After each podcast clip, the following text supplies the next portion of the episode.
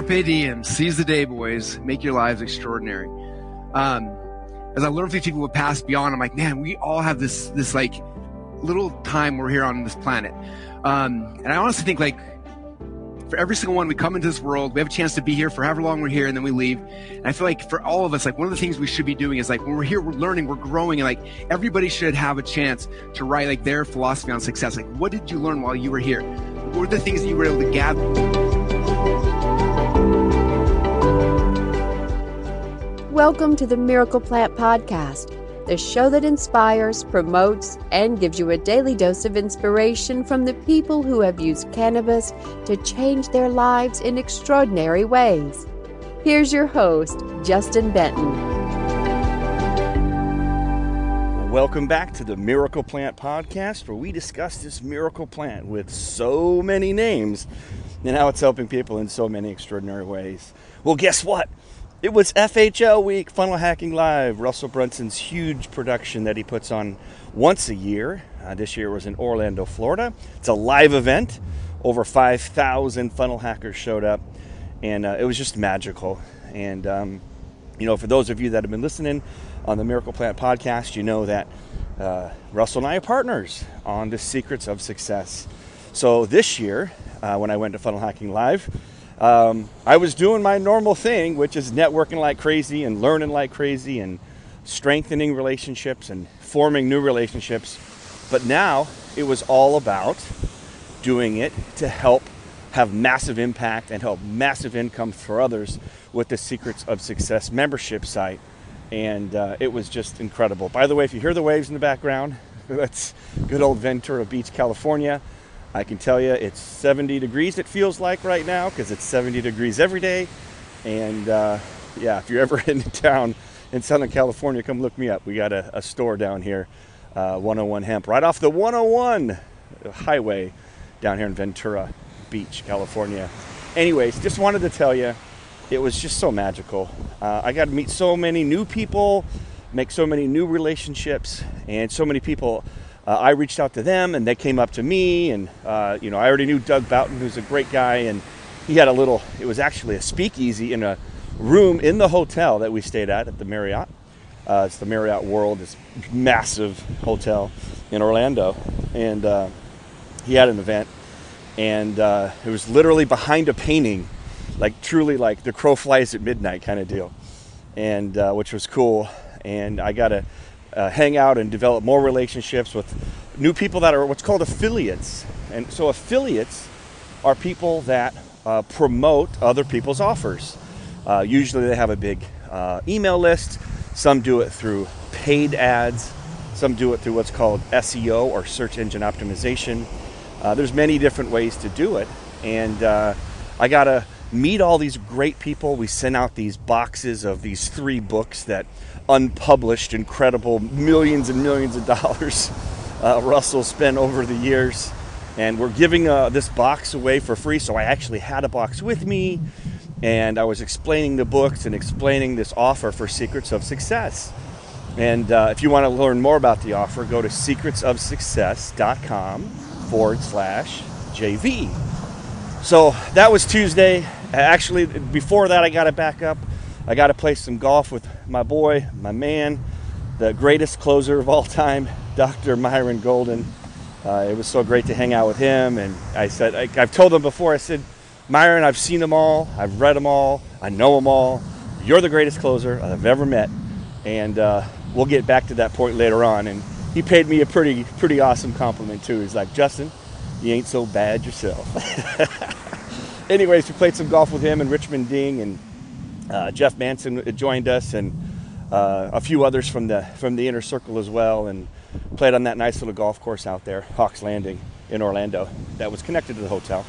And then so I raced up to Doug's for the VIP speakers speakeasy thing, met with a bunch of people, and then we had a really cool fun dinner to hang out with more inner circle folks, which is the mastermind with Russell Brunson. And then we went to uh, Harry Potter's world uh, in Universal Studio. Uh, Russell rented out the entire uh, Harry Potter world. he's he's a madman, and so it was great to hang out with all my inner circle family there and, and ride the rides and have it completely just ours uh, for the evening. so that was a blast. And then the next day we started with uh, the the event kicked off, and Russell had an opening presentation, which I'm going to play for you uh, when I'm done talking. so stay tuned, and he's going to talk to you about the calling versus the resistance. And we all have this calling, and we all have this resistance. And this is a preview of what the Secrets of Success teaching is going to be about. There's going to be a book. Uh, Dr. Uh, ben Hardy, who a lot of you know from like 10x is greater than 2x, Who Not How. He's got bestseller after bestseller. Uh, Russell and, and Ben are teaming up to release three more books and are committed to selling 10 million copies uh, in total. So, this is the kind of impact that we're talking about. And right now, as you hear this, you have an opportunity to be a part of the impact and make income as well. Because when you go to secretsofsuccess.com forward slash JV, you just sign up. It's free. And you get a link and you share that link with people you know on social media or if you have an email list or however you can. Um, and when they sign up and we start to offer these incredible, uh, you know, books and membership sites and all these incredible things that, you know, Russell spent millions upon millions of dollars on, when they sign up and they can, they actually sign up for free as well. Uh, and then we send them those incredible books and then and then they get a, a 30 day free trial to Secrets of Success membership site where there's literally millions and millions of dollars worth of books um, for free for 30 days. And if they love it and they learn all the insights and the teachings and the deep dives and the community and everything that goes along with it, then they can stay for just $97 a month to have access to millions and millions and millions of dollars to help you take control of your mindset. And uh, it's just a beautiful thing. So, I'm going to speed through here because it's a, it's a great presentation uh, and I don't want to take up too much of your time. So that was Wednesday. We kicked it off. Russell talked about the journey of how we put Secrets of Success together and, uh, and then he does his teaching. And so it's just so amazing. I just want you to listen uh, because I've never met anyone, I, know, I don't know anyone either, that has spent as much time and has read as many books or as many courses and is so committed to finding the truth like combing through everything and then presenting it in a manner that a third grader could understand. And in fact, I've got a second grader and a fifth grader, and they could understand these mindset principles. And that's what Secrets of Success is all about. These, these books date back to the 1850s with Orson Swett Marden and Samuel Smiles, and these are the people that taught Napoleon Hill, and then the list goes on and on. Charles Haanel, and and when when people die, sometimes their legacy dies. Sometimes their teachings die. Sometimes a book will last, like Think and Grow Rich with Napoleon Hill, but but there are people that taught Napoleon, and there's people that came after Napoleon that you've never heard their names of before. And there are absolute just powerhouse insights that are going to help you take control of your mindset so you can live the life that you want to live, have the impact that you want to have, be happy, be, be at peace. And, and I'm telling you, this movement will change the world, and right now you can get in at the ground level. So head over to that website. It'll probably be in the show notes as well. Anyways, uh, Thursday was amazing, incredible speakers. Uh, you know, we had Friday. Yeah, so Thursday, there was also this incredible thing. So Don Green of the Napoleon Hill Foundation, like I always call him generosity personified, he shows up and he's going to get an award from Russell that we give posthumously to Napoleon Hill Foundation, uh, to Napoleon Hill. It's called the Two Comma Club. Two Comma Clubs when you've made a million dollars in a funnel or a website. And so uh, Don comes out from Wise, Virginia, and with his brother Danny, and the boys from Sound Wisdom, uh, and uh, comes on stage in front of 5,000 funnel hackers, and Russell gives Don this cool award. It's a, like a big gold record, and and it's got Napoleon Hill's name on it. And, and Russell talks about Napoleon Hill and how much impact he's had on his life. And here's the crazy part. So I was in on the inside on this. And so Don receives the award, and then he turns right back around and he gives an award to Russell, which is called the Napoleon Hill Gold Medal. And this thing has been won by senators. It's been won uh, by like people like Mary Kay, Og Mandino, Ted Turner, the, the list goes on and on. I mean, we're talking major, major people that have had huge influence in the world of personal development and entrepreneurialism. And so he turns right back around and presents Russell with this gold medal, gives a speech, talks about its importance, talks about Russell's importance on personal development in the world. And I'm sitting there backstage, I'm tearing up, man. And I knew it was coming. And it's a, it was a $15,000 piece of real gold. It looks like an Olympic gold. And it had, you know, beautiful image of Napoleon Hill in the front. And then it had some beautiful words of, uh, of you know, attributed to Russell on the back. And so that was Thursday. And then here's the crazy thing. So I'm backstage hanging out, making sure Don's having a good time with his brother and, uh, you know, Nathan and uh, Dave from uh, Sound Wisdom Publishing, who publishes the books for us for Napoleon Hill. And who comes in? Dan Kennedy, because he's going to speak that night. And then who's back there as well? Well, Perry Belcher. And so I'm sitting at a table with Dan Kennedy, Perry Belcher, and Jim Edwards, who I love, Copywriting Secrets book, go get it. And I'm sitting at a table, just four of us, backstage, kind of dark, but backstage in the green room. And we're just having a conversation, you know, and we're asking each other questions. And Perry Belcher is this amazing marketer. He was a mentor of Russell's. Um, Dan Kennedy was one of the biggest mentors of Russell, uh, and, and Jim Edwards and Russell are partners uh, as well. And we're all asking each other questions, and I mean, it was to sit in that room. I'm telling you, you could have charged $100,000. And I was just sitting there, and I was asking questions, but mostly learning, you know, and listening. God gave you two ears and one mouth for a reason. There's a specific ratio. And so, anyways, it was just incredible to be sitting there and I trust me, I knew it. And so, anyways, it was just you know Thursday was amazing. You know, Friday comes along, and again we have a ton of great speakers, and and uh, um, Russell gave another presentation, uh, which I don't have yet, but when I do, uh, he talks more about the secrets of success.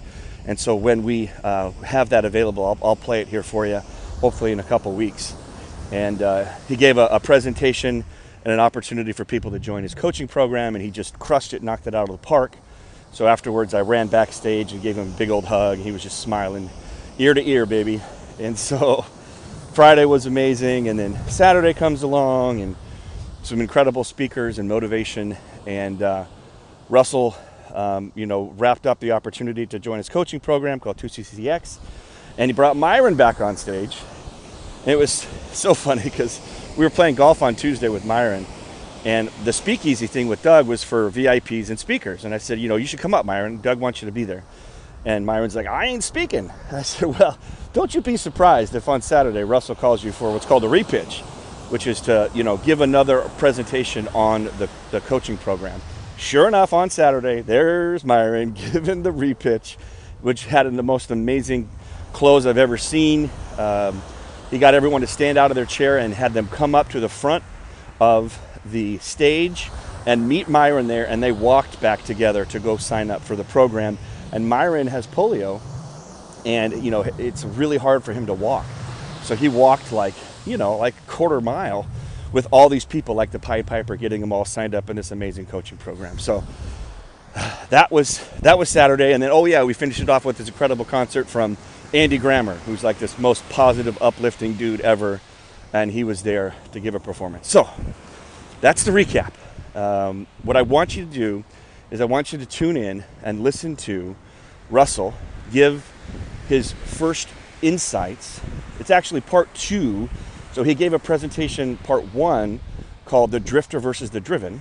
This is part two, called uh, The Calling versus the Resistance and you're going to see insights in how your brain works and like the questions that we ask ourselves and, and the listening to the to the ideas or the vision or the um, the calling really and i'm telling you this is going to change your life listen to it. You may need to listen to it like three or four times. I know i have. But we're going to play the podcast for you now of the opening presentation of funnel hacking live 2023 and uh, enjoy. Listen listen again. Thank you for listening to the Miracle Plant podcast and being a part of our community as we reach 1 billion people by 2025 about the power of this miracle plant. And uh, I'm so honored to be able to help and serve you, uh, whether it's health or mindset.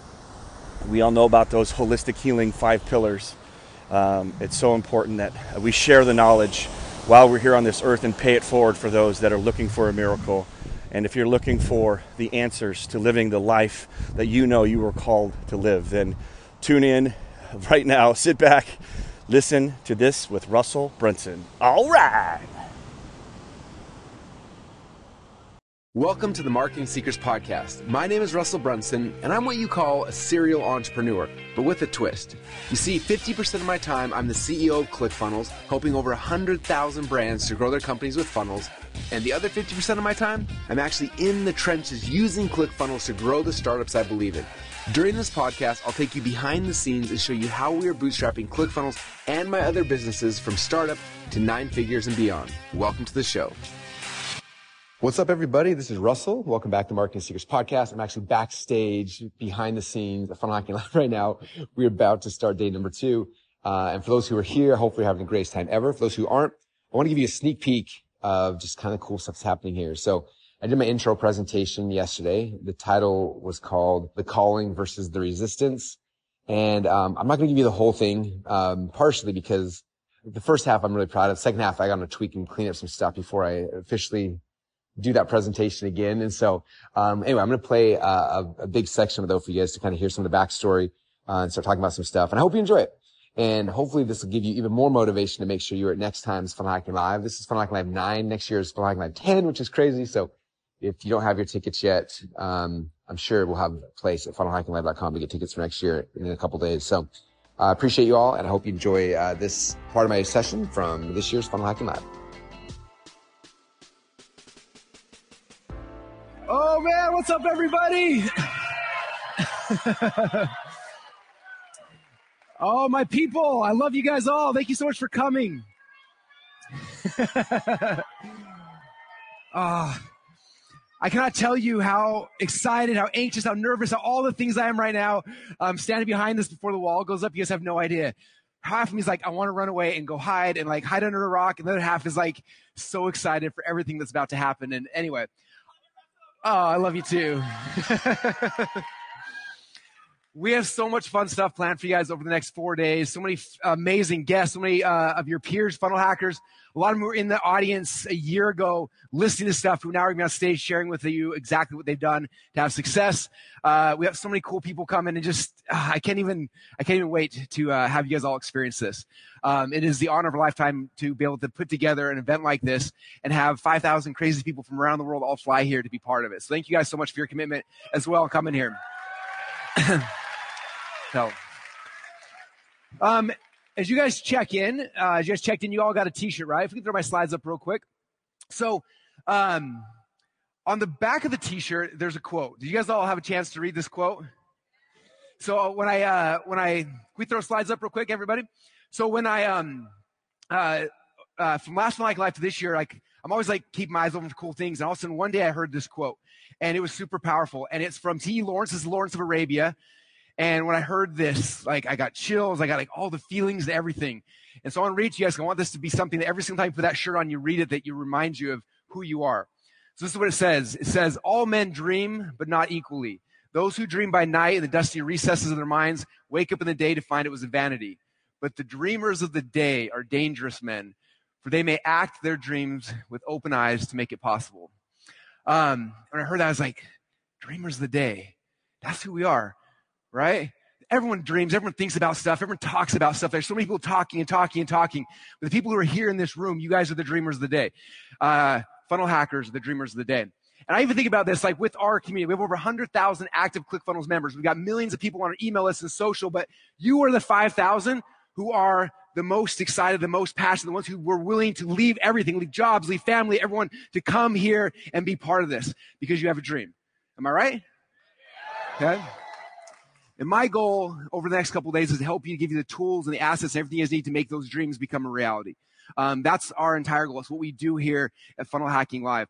Um, give you guys the tools and resources you need to take these ideas, these, these feelings, these things you want to do, and give you everything you need so you can be successful. So that's what we're going deep on over the next four days, which will be fun. Uh, but before we go too deep into it, um, you guys cool if I tell you guys a couple stories about what I've been doing last year? Okay.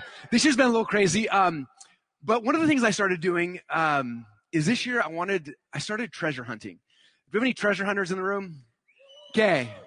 Uh, if not, you're going to become a treasure hunter, I think, because it's really, really fun. So uh, this is a picture. Um, this happened shortly after uh, last Funnel Hacking Live. Is um, I decided to go treasure hunting, and this is a picture of me and my son Aiden. Um, and I went treasure hunting because I was trying to find, trying to find something. I don't even know how to explain it. I remember Tony Robbins said one time. Tony Robbins said that if you look at success, success is like 20% uh, tactics and uh, and like the actual skill set of doing the thing, and 80% psychology. It's the things happening between between your brain, right? And so for me, I spend so much time on the tactics, like how do I do this? How do I do this? Like what's step one? What's step two? And those kind of things. I still love that. In fact, 80% of Hacking Live will be focused on those things. But um, what Tony said is 80% is psychology. It's the things happening between our ears. Okay. And I don't typically spend a lot of time talking about that with you, with my people, with funnel hackers, right? I'm always talking about the next funnel, the next way to drive traffic, all that kind of stuff. And I want to spend some time today going into um, the psychology of success. And so a year ago, I started treasure hunting. I started becoming obsessed. Um, this is actually a little over a year ago, but um, I started becoming obsessed with personal development and like how do you like how can I help myself be more successful, but in in return help all of you guys be more successful as well. And so I started uh, searching the world for um, everything I could find on success. And I don't know about you, but if you open up your phone, you scroll through Instagram or YouTube, everyone's got success stuff happening, right? There's success quotes, quote after quote after quote. And I look at some of these quotes and they'll be like, you know, 10, 20, 50, 100,000 people like these quotes and things like that. But then there's like, there's no substance. It's just like, oh, I feel really, really good. And it kind of ends.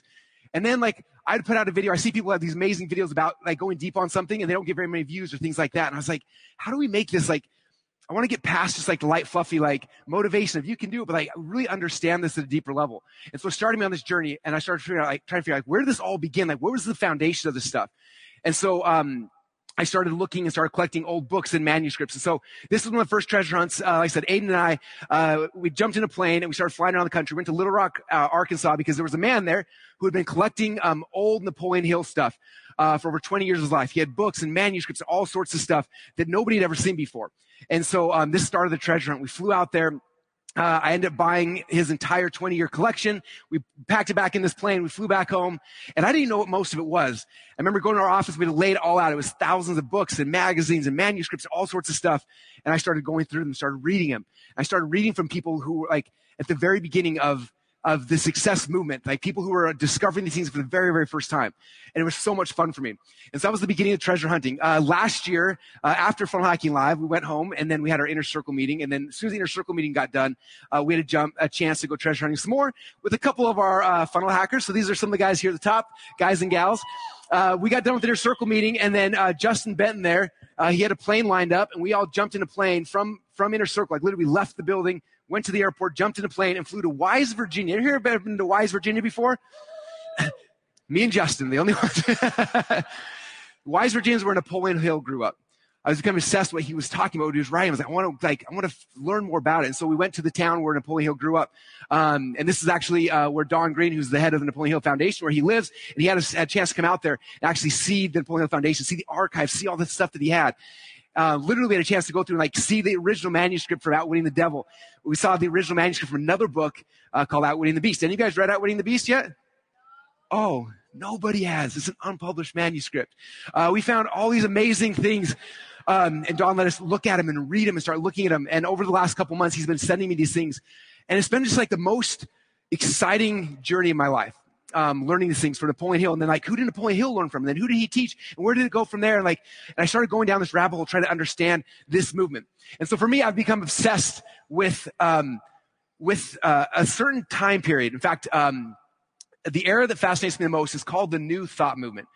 And this actually started about 1850 and has gone on until today. Most guys probably didn't hear, didn't even know about it. I didn't even know about it until I started diving deep in the history. But about 1850 is when this movement started. And what's interesting is prior to 1850, People didn't think about the fact that you can think and change your life. You can think and grow rich. You can think and change your situation, right? 1850 is when this movement began. Okay. And the new thought movement, um, you see here, the focus was on the fact that our thoughts and our beliefs could directly influence our life's outcomes. Prior to that, for thousands of years of history, that wasn't something people talked about, thought about, even understood. People had different things they were doing, but no one ever thought like, hey, if I think, I can change my life. And they start getting deeper into like thinking, like, well, what am I thinking about? Where do these thoughts come from? Right? And so back then they all started happening. And, um, and uh, there's a whole bunch of really cool um, people that kind of popped up during this time. In fact, I'll show you some of my favorite authors. Oh, actually, I'm going to go back. So um, it's interesting because I think there's a lot of people who've studied other eras of time. Like, for example, there's the Stoic era, right? From about 300 BC to 200 AD. This was the Stoic era. And this era focused a lot on like personal virtues and self-control. How many guys are a little obsessed with Stoicism? Yeah, it's amazing, right? Ryan Holiday has taken this, this, this era and he's made it popular, made it huge again, right? Made it exciting. Everything he's done, uh, it, through his work. Another era is like the Renaissance, right? From 1300 to 1600, they focus on creativity and exchange of ideas. Another era was the Enlightenment from 1600 to 1700. They focus on critical thinking and reasoning. Okay. But the new thought movement started about 1850. I can think, I can change my life. Right? And so a lot of people know about the Stoic philosophers. People have heard of, uh, some of these people, like on the left-hand side, there's Seneca, there's, uh, Epictetus, there's Marcus Aurelius. On the right-hand side is Ryan Holiday, who I think is the modern day Stoic. Um, this is actually a painting I had commissioned um, for my uh, for my library and building, and I put Ryan there. That's actually a picture of Ryan from Funnel Hacking Live on stage. I don't think he's actually seen this yet, but he uh, is one of my favorite Stoic philosophers. So, but a lot of people have heard of the Stoic philosophers, but very few people have heard of any of the New Thought philosophers, uh, which is a tragedy because these guys uh, and gals are brilliant. Some of my favorite people in the world. They become my friends. Um, and uh, as I've read their works and listened to the things they put out, and like, um, it's personally changed my life. And um, I want to bring some of these these people and these thoughts and ideas to you guys today and honestly over the next couple years uh, because I'm so excited. And so the New Thought movement started in 1850 with this guy right here named Samuel Smiles. Samuel lived in the UK, um, and he was the very first person ever to write a book on personal development. And the book was called Self Help. Isn't that a creative title? But if it was the very first one, it made a lot of sense. So he wrote this book called Self Help, and people reading it and it was like, oh my gosh, you can think and change your life. Nobody, like, that wasn't something in, like, our vocabulary. It wasn't something people thought about. So he wrote that book, uh, 1850s. Um, 40, 50 years later, uh, one of his books got here to America, and it was in an attic. And there was this young kid named Orson Swett Marden who was minding his business in the attic. He finds this book called Self Help. He's like, "What is this book?" He starts reading the book, and he freaks out. He's like, "Wait a minute! I can think and change my life. This is amazing, right?" So Orson Swett Marden reads this book, and then he goes, he's like, "I'm gonna like, I want to do this. I want to help." People like in here in America to change their life, just like Samuel Smiles is doing over the UK. And so Orson Swett Marden starts like starts writing his very first book. And he starts writing a book and he's putting his, like, his entire life, it's like almost a decade writing this book, right? Page after page. And he ends up getting like a manuscript that's, um, I think it was like a thousand or two thousand, uh, sorry, a thousand to fifteen hundred page manuscript he had written. And this is going to be his first book teaching philosophy of success here in America. He has this book and he, he owned, um, some hotels at the time. He left the manuscript in the hotel and guess what happened? Hotel burned to the ground. This manuscript he spent a decade on was gone. And he literally is in the ashes looking at this, looking at the, the hotel burning down. He's like, my, my life's work is gone. What do I do? And part of him probably wanted to go hide. But instead, guess what he did? He walked back to the store, and bought a pad of paper, and started again. And he wrote the very fir- first book here in America called Pushing to the Front, uh, which is the very first personal book here in America. Shortly thereafter, Orson Swett Marden started a little magazine you may have heard of called Success Magazine. He was the one that brought the success philosophy, the new thought movement here to America. And Success Magazine is still around today. I almost bought it a couple years ago, but I didn't because of a whole bad business deal. But someday I will own that magazine just because Orson Swett Marden is the man. Um, but there's more like these amazing philosophers that like no one ever talks about. How many of you guys knew who Orson Swett Marden was before today? Nobody. You think the owner of Success Magazine would let people know about this guy because he is insane. He wrote like 40 books on personal development after that one. This guy's one of the greatest thought leaders I've ever met. Um, Napoleon Hill came from this lineage. I love Napoleon Hill. We're going to talk more about him today. Also, Robert Collier. How many of you guys know Robert Collier is? The marketers in the room know because he wrote a book called the Robert Collier Letter Book, one of the greatest books on copywriting ever written. But what most people don't know is he wrote like 30 books on personal development that were even better than that. Okay, one of the greatest new thought philosophers ever. Then uh, Elsie Lincoln Benedict, anyone heard of her? She is literally one of my favorite people on the planet. Uh, in 1919, she spoke to over 3 million people around the world. Okay? Now this was rare. 1919, there weren't women speakers, women authors, but she was out there on the forefront speaking and right, and like she's one of the most brilliant minds I've ever heard. And it goes on. Earl Nightingale, uh, Elizabeth Towne, Charles Haanel, P.T. Barnum, uh, Elbert Hubbard, W. Clement Stone, Maxwell Maltz. These are the people I've been studying who I'm obsessed with. And so I'm going to try to bring some of these ideas, these principles from these guys to you guys today that we can use to help get our psychology correct so that the rest of the days we're giving you guys all the tactics and the techniques, all the stuff we need to be successful. You guys will be able to have more success with. Does that sound fun? Okay as I've been studying all these people, it's, I don't know, I'm such a nerd. So I have a, a separate office with my books that I go to and I can like just look at them and smell them and stuff because the old ones smell so cool. It's kind of weird. Um, but it's like there's something special about it too. So I go there and as I'm reading these books, um, one of the thoughts I have a lot is I, whenever I'm here, is I think about um, this clip from one of um, from a really cool movie that some of you have heard. Not my favorite movie, but this is one of my favorite clips. How many of you guys have seen the movie Dead Poet Society? Okay, the movie's great, but there's this one clip that literally changed my life. Um, and every time I'm reading these books and learning from these people who have passed on, um, this clip rings in my head over and over and over again. So it's like a two minute video. I'm going to show you guys really quick. Um, and if you watch nothing else in the movie, just watch this piece because um, it's really powerful. Does that sound good? All right, here we go. Thank you, Mr. Pitts. Gather ye rosebuds while ye may. The Latin term for that sentiment is carpe diem. Now, who knows what that means? Carpe diem. That's seize the day. Very good, Mr. Meeks. Meeks. Another unusual name. Seize the day. Gather ye rosebuds while ye may. Why does the writer use these lines? Because he's in a hurry. No. Ding! Thank you for playing anyway. Because we are food for worms, lads. Because believe it or not, each and every one of us in this room is one day going to stop breathing, turn cold, and die. I'd like you to step forward over here and peruse some of the faces from the past. You've walked past them many times. I don't think you've really looked at them.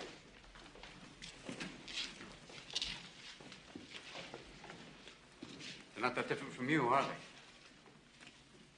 Same haircuts, full of hormones, just like you. Invincible, just like you feel. The world is their oyster. They believe they're destined for great things, just like many of you. Their eyes are full of hope, just like you. Did they wait until it was too late to make from their lives even one iota of what they were capable? Because you see, gentlemen, these boys are now fertilizing daffodils. If you listen real close, you can hear them whisper their legacy to you.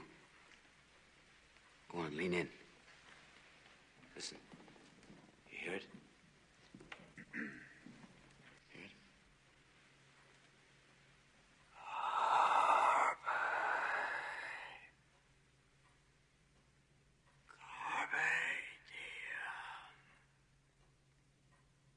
Seize the day, boys. Make your lives extraordinary.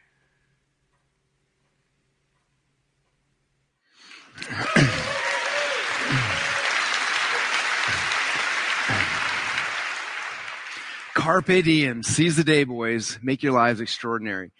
Um, as I learn from these people who passed beyond, I'm like, man, we all have this this like little time we're here on this planet.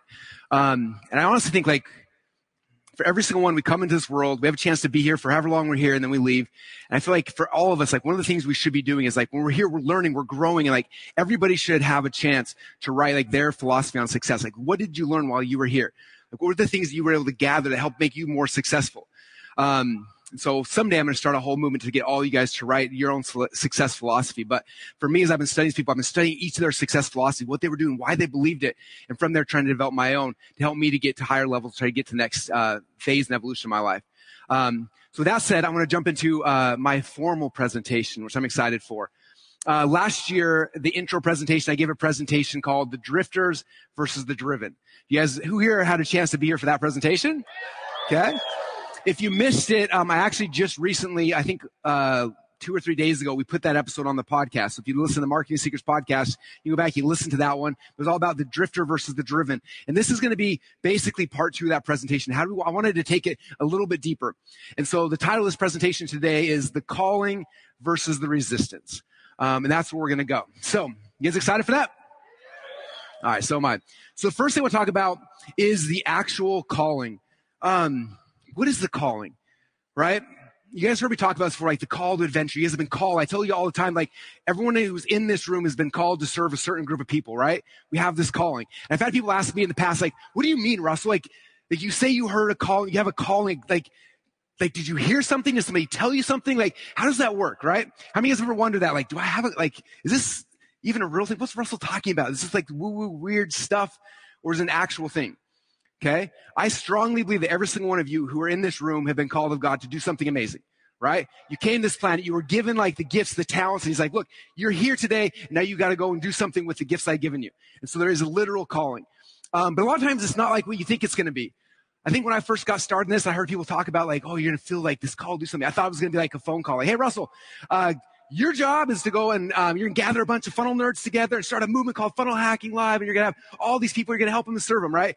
It wasn't that ever. There was no phone calls. There's no nothing. I started thinking like, what was the calling? Like, what was it? Because it wasn't something like this, like a huge thing hitting me up in the head. I started thinking back in time, start trying to remember. And as I started trying to remember, I realized it was just a feeling, a feeling placed in my heart. It was desire. Okay. And the desire, I didn't know where it was going to lead me to. The desire came and it was just like, hey, Russell, here's something that you're going to be interested in. And that began with some desire. And then I started pursuing that desire and it got more and more exciting. Okay. So for me, uh, the way that the desire began was back, man, over 20 years ago now. So my beautiful wife and I, Colette, have been married now 20, over 20 years, which is insane. Give her a round of applause. Can you imagine being married to me, by the way? It would be a nightmare. Like she's lasted over 20 years and it's been amazing. Like anyway, so I'm super, I love her. And uh, 20 years ago we got married. And about this time was when I was trying to figure out this whole business stuff. Um, and I didn't really, I don't think I had a desire at the time. I used to be like, we're getting married. I didn't have a job. I wanted to wrestle. She had a job. I was like, I got to figure out something because I didn't want to quit uh, wrestling. And so I, but I didn't want her to have to support me. So I was like, how do I, I got to figure out something to do. Right. And about that time, that was where this desire was placed in my heart. Like, you need to go and create something. And I didn't know what to create. I remember I started like listening to business stuff. I tried like, I went to Google, typed in how to make money on the internet. How many of you guys ever did that? That's how you got here. That's the beginning of the funnel, in case you're wondering. So, uh, all of us did it. You can admit it. You wrote that. So I typed how to make money, and like how to make money, and all of a sudden we started this process. I was trying this and that, and all sorts of just chaos and everything. Um, and eventually, I stumbled into people who were doing business correctly. They were doing some really cool stuff, and I started listening to them. And for some reason, when I listened to them, it was exciting to me which is funny because I was the kid who I struggled in school. I remember my mom taking me one time in high school to a bookstore. I was like, why would anybody in their right mind want to go to a bookstore ever? This is the stupidest thing in the world. Books are so boring. Um, says the man who's bought 15,000 books in the last 12 months. Um, but I was like, this makes no logical sense, right? I go to school, I understand my teachers, I learn stuff I thought it was stupid. Like, I really, really struggled. And then for some reason, out of the blue, I find these guys on the internet who are talking about business and marketing and also had this spark. And I was like, whoa, this is really, really cool. Okay. And why did I have that? Like, why was that? Why did I have that desire? I don't know. Why was I excited? I have no idea why. But that's where it begins. It begins with a little spark, with a little bit of desire right? And you start pursuing that, and you start getting more and more excited. I remember for me, I was uh, wrestling at Boise State University, and I remember sitting. Um, we would go on these road trips. So we'd have like 20 wrestlers jammed in a van. We're all like on top of each other, on top of our bags, because Boise State was too cheap to get multiple vans. So we're like all like, everyone's on top of each other. We're cutting weight. So we haven't eaten in like three or four days, like all sorts of stuff. And we have these like 12 hour van rides to Oregon or to Arizona to go and wrestle, right? And so all my buddies would be listening to music and stuff. And I would go and I would download teleseminars. Who here remembers what teleseminars were? Okay, prior to like Zoom and GoToWebinar, before webinars, there were these things called teleseminars where you would dial in and you would listen. And so most of the teleseminars happened while I was in school. So I would export them and I would burn them onto a tape player at Radio Shack. This is how it really worked. So I go to Radio Shack, I want a tape player, we download a thing, we record it onto this tape player, and I put these tapes, and while we'd be driving on these long things, I listened to the tapes uh, in the car. I listened to people like Armand Morin and Alex Mandossian and Marlon Sanders and all these guys who were like kind of the first generation of internet entrepreneurs talking about what they were doing. And it was so exciting. Everything they said, like I just like got sucked into it, right? And that calling kept coming. I'm like, why am I so excited about this? I can't stop thinking about it. All I want to do is just learn about this and learn about it and learn about it. But I had no ideas. I had no business. I had no product. I had nothing, right? And all of a sudden, one day I get this idea. Like, what if you created a product? And um, it's not going to make a lot of sense nowadays. But back then, um, I had, had the first idea was like, I want to create a product that will take a file and it will brand it. So somebody opens a PDF file, the first thing they'll see is my ad before they actually get into the things. That was my first, that was the big idea. That's what started this whole thing, by the way. And I had said, I'm going to call this zip brander. It'll zip the file, it'll hold, close it. When you unlock the zip file, it'll show you an ad, and then it'll get them into the thing they un- unzipped. And so that was the very first idea I had, zip brander, right? And so I, I go and I like buy the domain name. I try to uh, put it all together. I tried to hire these programmers whole long story short, eventually I found somebody who would build this product for me. I paid this guy named Cyprian in Romania $120 to build this and became my very first product. I had something to actually sell. Now, all these things I was listening to, I could apply it to something. Like I have something I can actually like do marketing with. And so like I have this product. Now what do I do? So like, well, they talked about writing a sales letter. So I learned about that. So I go and I start writing a sales letter. And then I needed uh, to drive traffic and all the different pieces. And I just became obsessed with like applying all this knowledge to this thing. Right. And started me down this process, getting closer and closer and closer. Right. And, um, and I look at that now and I'm like, that was probably the dumbest idea, like maybe ever. Um, I think total, I probably sold 20 copies of Zip Brand. Do we have any Zip Brander customers in the audience? There's usually one. okay. Um, but I was like, that was my first big idea, right? And I tried, I tried, I tried everything, but it was gave me something to apply to, and like that was this calling happening. Like you need to create something, right? And I want to tell you how callings work. What happens is God gives you an idea. He's not going to give you like, hey Russell, you should go build ClickFunnels, right? He gives me, I'm like, I don't know how to do that. And if I would have tried it, would have got crushed under the weight of it, right? He's like, I'm going to give you a little idea. This is a dumb idea. But here's this idea. It's called Zip Brander. He places the thought in your head, and you're like, "Oh, Zip Brander, this is a good idea." And he's going to watch. He's like, "What's he going to do with that? Is he going to be a good steward of that idea? Is he going to do something with it or not?" So he gives me an idea, and I go and try something. And if I do, he's like, "Oh my gosh, Russell actually took that idea and did something with it. I'm going to give him a better idea. Can't give him a worse idea. We're giving him a better idea, right? Next idea. So then for me, the next one is this little software product called Forum Fortunes. I was in these forums answering messages. I was like, I create software to do this. And God gave me a little bit better idea. And so I went and found a programmer, made this thing called Forum Fortunes. Any Forum Fortune customers out there? Probably not. Uh, and I sold that, and that one sold more stuff. And I was like, oh. And God's like, oh my gosh, if I give Russell something, he does something with it. Here's another idea. Gave me the next one, and the next one. And I remember one day he gave me this idea for potato guns. I'm like, what? Potato guns? Makes no logical sense. But I was like, all right, so we made a product selling potato guns. You guys have heard that story before, right? And I sold a couple copies of that thing, but it wasn't like this huge thing, but it's just like, I sold some potato guns. Like, why was that a big deal? Why was that important? I don't know. At the time, looking back 20 years ago, it's like, oh, Russell, you need to make this potato gun product, not because it's going to make you a bunch of money, but you need a story that's relatable so that in the future, if you keep doing what I'm asking you to do, you'll be prepared and you have something to tell people, something to give them hope, give them understanding, give them belief, right? Have these little ideas, these little things. Every time we do something, it gets a little bit bigger, right? Um, and, um, it's the first thing to understand, like, that's how the calling happens. It's not just like, Russell, here's ClickFunnels. It's like little idea. And then, are you going to be a good steward of that or not? If you are, okay, here's another idea. Here's another idea. And eventually what happens is you get better at what you're doing. You get better at what you're doing. Your capacity increases. You can handle it till eventually it's like, okay, now Russell Mail build ClickFunnels. It's like, oh, I don't know how. Well, here's Todd. Oh, what's up, Todd? Todd, build ClickFunnels. He builds it and now we've got this thing, right? But it all works in the, in a process like that. Okay. Uh, it was interesting. I was doing research for this presentation. Um, I found a really interesting story about Michael Jackson. Do you know that Michael Jackson and Prince like hated each other? They were competitors back and forth. And so there was this story where uh, Michael Jackson was doing this big, huge concert. They already spent $24 million. He was trying to, you know, like, he was trying to make it better and better and better. And he goes to his manager. Uh, he wakes up one morning, like at three o'clock in the morning, and his manager's name's Kenny. and, um, and this is what the story says. It says, God channels channels this through me at night. I can't sleep because I'm so supercharged. And Kenny's like, well, Michael, um, we can't do that idea. We've got to finish this thing. Can't God take a vacation? Without missing a beat, Michael said, You don't understand it. If I'm not there to receive these ideas, God might give them to Prince. Okay? I think that's how this whole thing works. How many of you guys have ever seen something like, oh, I had an idea for that? Crap. I know when we were building ClickFunnels, there were five or six other people who I knew who were actively building the exact same thing. It wasn't unique. It was like, okay, well, here, we need some funnel building software. And everyone's trying to sprint this thing, right? Who is the one who's going to finish it? Who's the one who gets it to the, to the finish line? Who's the one who's going to make it to the end? Okay. And so that's what the calling looks like. Okay. It's these little ideas. It's you saying, look, whatever you want me to do, I'm going to do it. And if you do it, and then he gives you something else and starts growing and starts growing. That's what the calling is. Okay. And if you do that, what'll happen is in a year from now, five years now, 10 years, 20 years from now, you look back and like, look at where I am. Right. I look back at uh, 21 year old Russell who's sitting on a bus in the back of a car listening to tapes about how to make money on the internet, right? I look at that, it's like, how, do, how did that lead me to here? Right? But it was the first step and the second step and the third step. Okay. So that's what calling looks like. Um, and most people I've talked to, it's been very, very similar. It's not just like this huge, this like big light bulb moment. It's these little things where you're going to take something and move with it. Okay. So here's a picture of you. Um, and here's the calling. Okay. It's like a voice. It points you in a direction. Right? The goal the goal of this calling is to make you driven. My presentation last year was all about being a driven, being someone who isn't just sitting there in silence, but who's driven to move forward, to change things, to move things, right?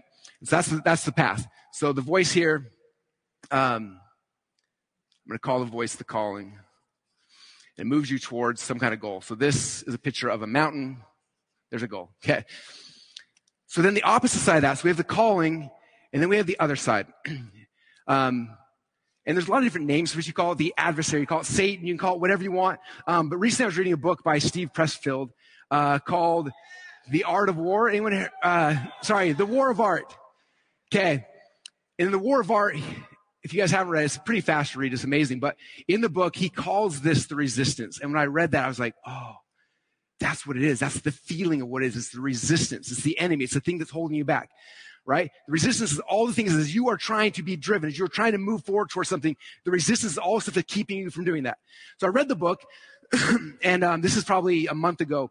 And as I, as I was preparing for Funnel Hacking Live, I had this idea. I was like, what if I start documenting every time I feel the resistance? Okay. Every time I'm like supposed to be doing something, but I feel the opposite. Like, don't do that, Russell.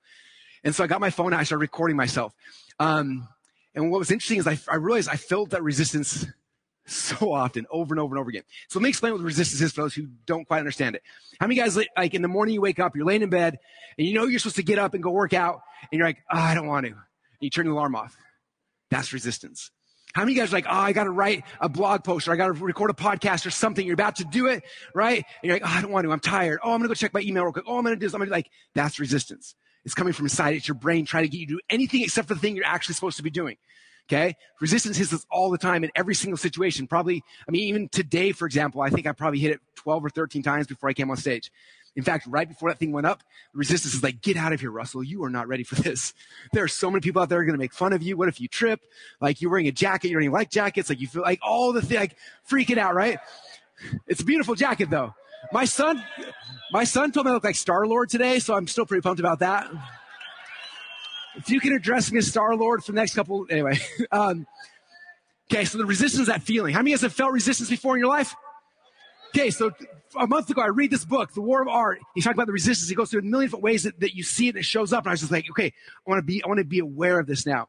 So I start recording myself, right? So um, I wake up in the morning, uh, getting ready for Funnel Hacking Live. So two weeks ago is when I start prep for Funnel Hacking Live for all my presentations. So I remember Monday morning waking up, I'm laying in bed, my alarm goes off. It's like five o'clock in the morning or something. I was gonna get up. I was gonna like get a couple hours in before my kids woke up and everything. And five o'clock goes off, and I'm like, Whew, you turn it off. Ten more minutes. Goes off again. Ten more minutes. Ten more minutes. And I'm asleep.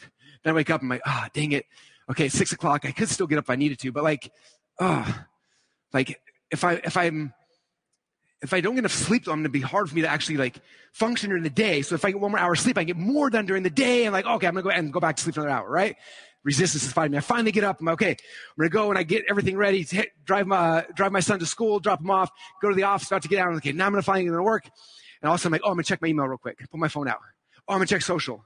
Oh, I'm gonna take Facebook. Oh, on Instagram. Oh, I wonder if anyone messaged me on um, on um, on Slack. Oh, and also I'm doing this and this and this and this. Also, I'm like, oh, crap, resistance got me again. Put my phone down. And then I go to the next thing and the next thing, and I'm realizing this thing is hitting me every 15 seconds. Boom, boom, boom, boom, boom. I was like, how do I get anything done? How do any of us get anything done, right? And so the resistance is the opposite. We have the calling, the thing that's driving us, and the resistance is the other side over here. Okay? I'm gonna draw, make this guy look a little evil. This is the resistance, right? And the goal of the resistance is to get you guys to slide off the track, to get into what Napoleon Hill called hypnotic rhythm, to get this thing where you're stuck into this spot and you're not moving forward. Okay. Um, it's interesting. Like, um, I'm curious how many of you guys feel this. Like, there's two, there's like, hypnotic rhythm in my mind is like this, this feeling where you're stuck, right? You're stuck in a rut. Have you guys ever felt this before? You're stuck in a rut right? This is what drifters go to. They're stuck in this thing where they just can't seem to get out. They're just drifting and drifting. Versus the driven are all about moving forward. Okay. And there's times I like, we want to move forward. I want to move forward. But then the resistance is always pulling us back, trying to get us to drift. Like, no, I got to move forward, I got to move forward. And we're drifting. We're like this constant battle back and forth. If you think about this, the majority of people, especially outside this room, majority of people live their life in resistance. They're living in this life where it's just like this circular thing. Okay. I don't know about you, but I look at those people, it makes me so sad. I'm like, do you know what you're capable of? Like, do you know what you're like? If you would put your mind towards something, you could change so many people's lives. Um, it's frustrating. In fact, uh, when we were in Kenya, Eileen asked me, she's like, why are you so passionate about this kind of stuff? I was like, I think the reason why is because I see people, I can see the potential. Like I know what one human being is able to do. If they're able to get their message out, they can change an army of people. And so when I see somebody who's got so much potential, so much they could be doing, they're not, it drives me nuts. Um, it's really hard for me. And so, um, uh, Where's I going on this? Sorry. Um, and so hypnotic rhythm is like this feeling like this, right? And this is where most people spend their life. And we're always trying to get out of these ruts and start moving forward, be, to be one of the driven. Okay. And so that's kind of where, uh, resistance hits us. And so I want to give these names because I want, um, I want as a community for us to be able to talk about these things. Like, like I have this calling. I have something I'm working towards. I, I have a vision what I'm trying to create. And then the resistance is the thing that I'm fighting against. And so we have that battle back and forth. It's, it's, uh, it's the key. Okay. Now, one of the interesting things about the calling that a lot of you guys have probably noticed is that we don't, like sometimes we'll see like way over here, like you'll see the end goal, like, oh, that's where I want to get to. I'm trying to get to that thing over there, right? But like all the way from here to there's all foggy. Kind of like when they opened the, the wall here, all the fog came out. It's really, really foggy, right? Like I don't know how to get from here to here. And so our job is to like take steps forward in faith. You take a step forward, oh, and then like the fog clears a little bit. You're like, oh, I see where to go okay, I'm nervous, I'm scared, I'm taking another step forward in faith, boom, and then fog cl- clears and you keep going for- forward, right? And so faith is such a big part. It's taking these steps of faith towards the goal, um, towards the, the calling is driving you towards. Okay. So calling and resistance. Now, one thing I want to point out that I think is really interesting, um, that has helped me so much in my life, uh, ever, ever since I first, I read this in a book a couple years ago and it was powerful. How many guys struggle because you have a lot of voices happening inside your head? Come on, you guys. I know it's true. How many guys have more than one voice in your head? Okay. And you're like, is that me? Did I, th- did I think that? Is this somebody else? Like, what's happening? Okay. And I had in the book that I read, they explained it was so powerful. So there's basically three voices inside your head. Okay. The first voice is actually your brain. And what this voice does, this voice asks questions. Okay. Asks a lot of questions like, should I do this or should I do that? Should I do this? Should I do that? Right? That is, that's actually your brain. Your brain is the thing that's asking questions back and forth. That's how our brain functions. Like, should I go this way? Should I not? Should I, should I sign up for the program? Should I not? Should I go to school? Should I like, like our brain's always asking questions. Okay. That's, that's how you know it's coming from you. The second voice, so that's the first voice is, is you. The second voice is this calling. Now this voice is different. This voice is not something that's ever questioning. This voice tells you things. Okay. And usually it's quiet. And usually it's one thing. It's like, Hey, Russell, go do this. Hey, call that person. Hey, go over there, talk to that guy. That's what calling feels like. Calling doesn't typically repeat itself over and over and over again. It asks you once, like, hey, or tells, uh, sorry, it doesn't ask you. It tells you once, do this thing. And then wait to see what you do. Oh, he's a good steward of this idea. I'll give him another one. Do this. Try this. We have to learn how to be in tune with that. Okay? But it's hard because the resistance is the third voice. Okay? The resistance is annoying. The resistance is loud. Okay? Typically it speaks in absolutes. You guys remember Star Wars when they're like, only Sith deal in absolutes. Okay? It's weird how Star Wars fits almost every situation. Anyway, um, okay, the resistance speaks in absolutes. This one says, hey, Russell, you're not ready. Hey, you're not worthy. Hey, you look funny. Hey, you talk too fast. Hey, no one's to pay attention to you. They're to mock you on social media. Blah, blah, blah. Thing after thing after thing after thing. Okay? And it's, it's not quiet. It's loud and it berates you over and over and over again. Right? So these are the three voices we have in our head. And like, we start understanding like that's what's happening. You say, look, this voice of resistance is coming and it's talking and it's not nice. It's direct. It's absolute. You are not good, Russell. You're not good enough. You're not ready. You're not worthy. no one's going to love you. Like that's what's coming from here. And when I'm aware that that's not me thinking that's coming from external things, gave me freedom. I realized that this is not me. This is something I've got to be listening for. And when I hear it, I got to move forward. Right? And then the questions are your mind right? And so I started paying attention to my thoughts that are happening. Because sometimes we hear this over and over and over again. We think it's us. We're like, man, I must not be ready. I must not be worthy. Because I keep telling myself that. It's not you. It's resistance trying to get you to not take your calling. Okay? Or you're like, wait, am I supposed to call that person? Am I supposed to do that thing? All of a sudden you're doing the questioning thing. Okay? If you're doing this questioning thing, like, wait, was that me? Was that someone else? If, if it came as a, as a quiet, like direct, uh, telling what to do, then yes, it's coming from, from the calling. Okay. All right, that's the first thing I want to talk about. The second thing I want to talk about, um, and this is the part like that I have been geeking out on the most. Um, I'm having so much fun uh, talking and thinking and learning about this. Like I'll adjust my slides to it. Um, He's talking about conscious versus subconscious, how our brain works. The more I've started to understand how my brain works, the easier it is for me to be successful in any area of my life. Okay. And these are simple concepts. Obviously, there's a deep side this. You can go, go deep into the, the science and the, all that kind of stuff. Uh, that's not my goal. My goal is to you guys a usable model that's simple, that's easy to help you understand how our brains work. Okay. The first thing to understand is that there is a conscious and a subconscious mind. And I know most of us know this. This is something that back in the early 1850s, back when the New Thought movement was happening, is when they were discovering this stuff. They're like, oh my gosh, there's a conscious mind, there's a subconscious mind, and they're different. How they work together. So when you start reading all the books from the New Thought movement, like this is what they're just discovering at the very first time. You see how excited they are and they're freaking out and they're testing things and trying things and learning all these crazy things during this journey, which is so much fun to read about. And so for me, it gets me excited. Now there's so much more science on that that we can even understand it better.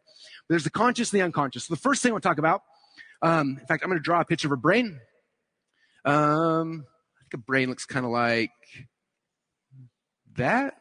Uh, there's a brain. Okay. There's like little squigglies in the brain. So we all have that part. Okay, so here's our brain.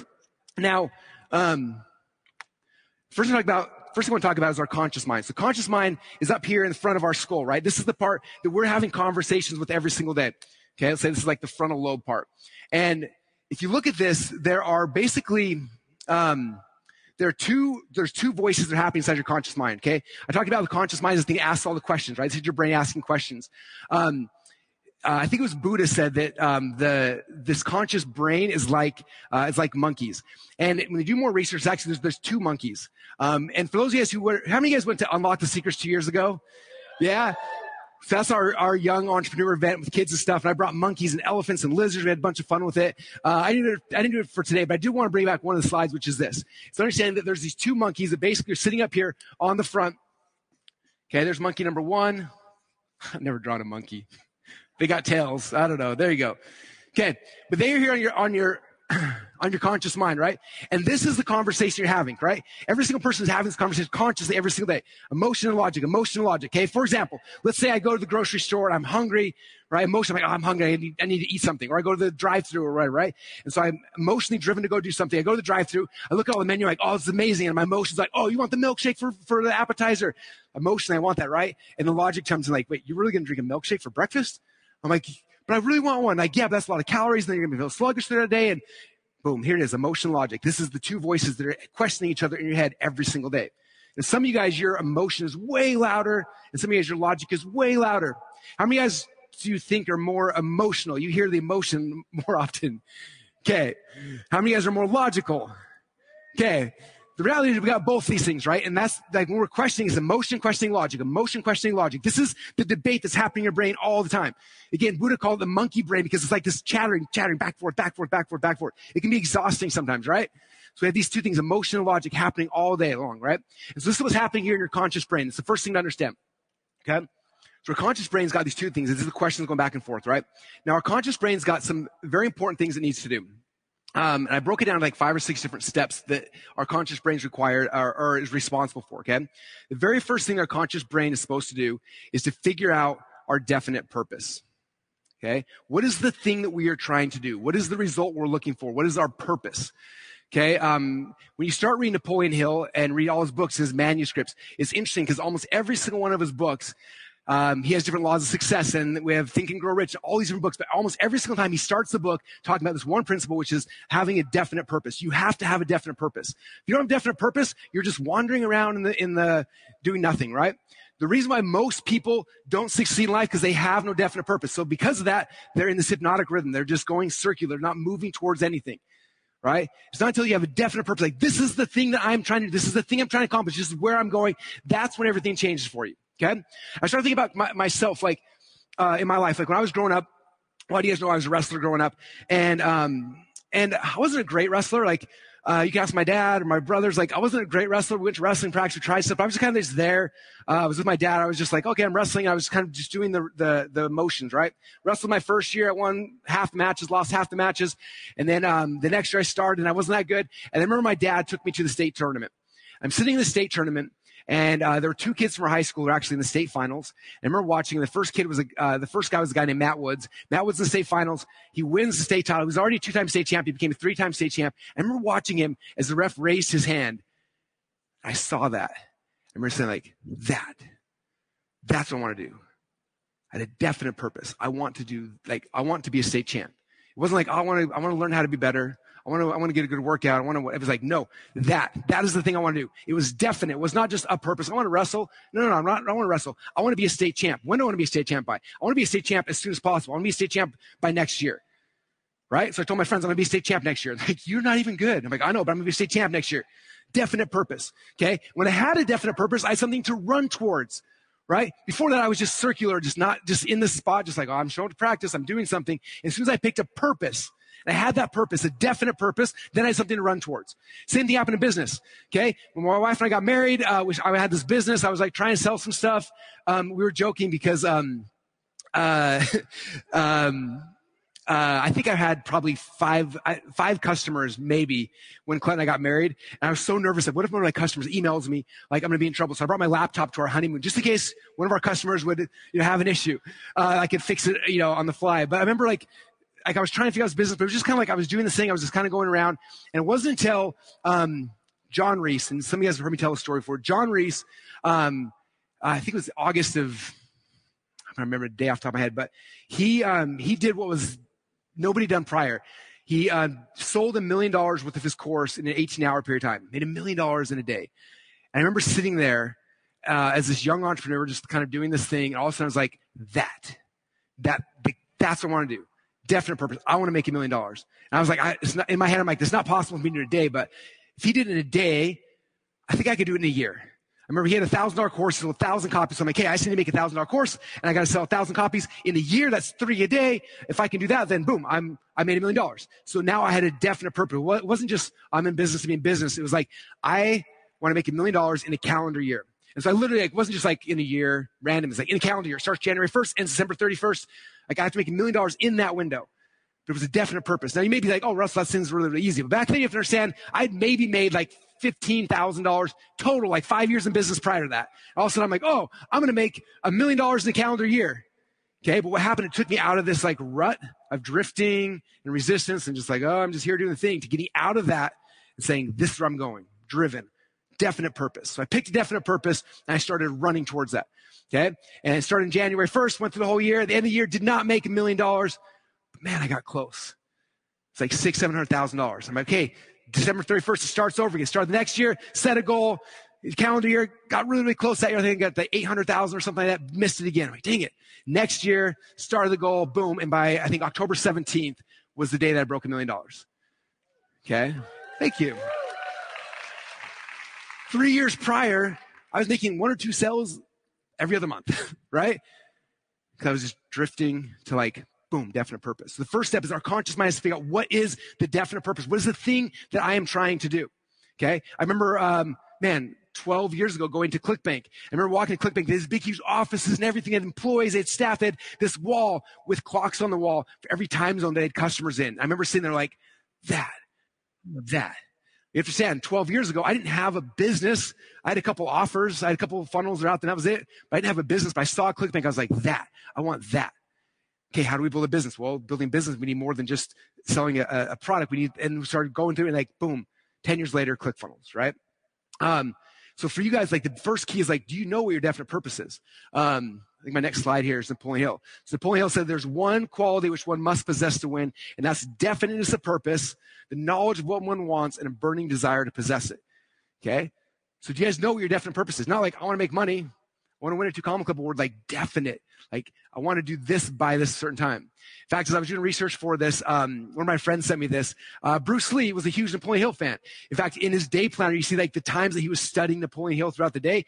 And then uh, there's this is um, a document that went up for auction and got sold before I found out about it. Otherwise, I would have it because it's insane. But he had his definite chief aim, his definite purpose document, and this is what it looks like right here.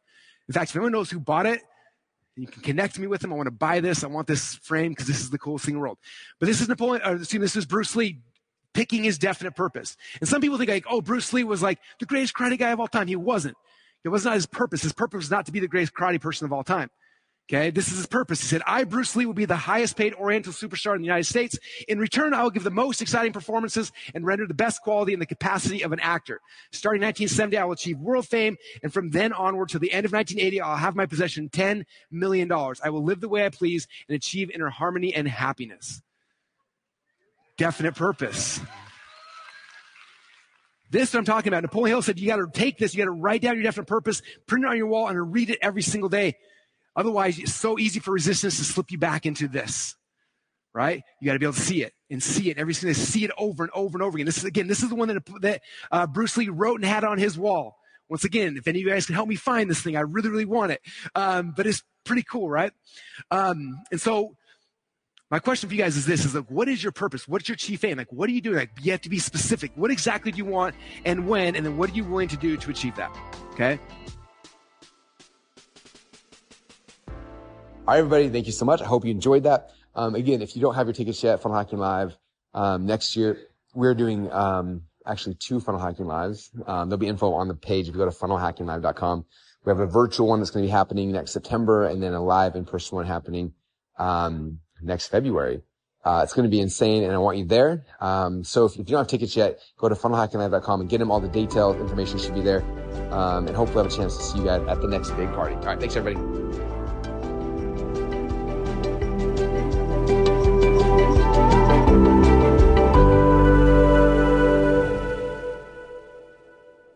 Thanks for listening to today's show.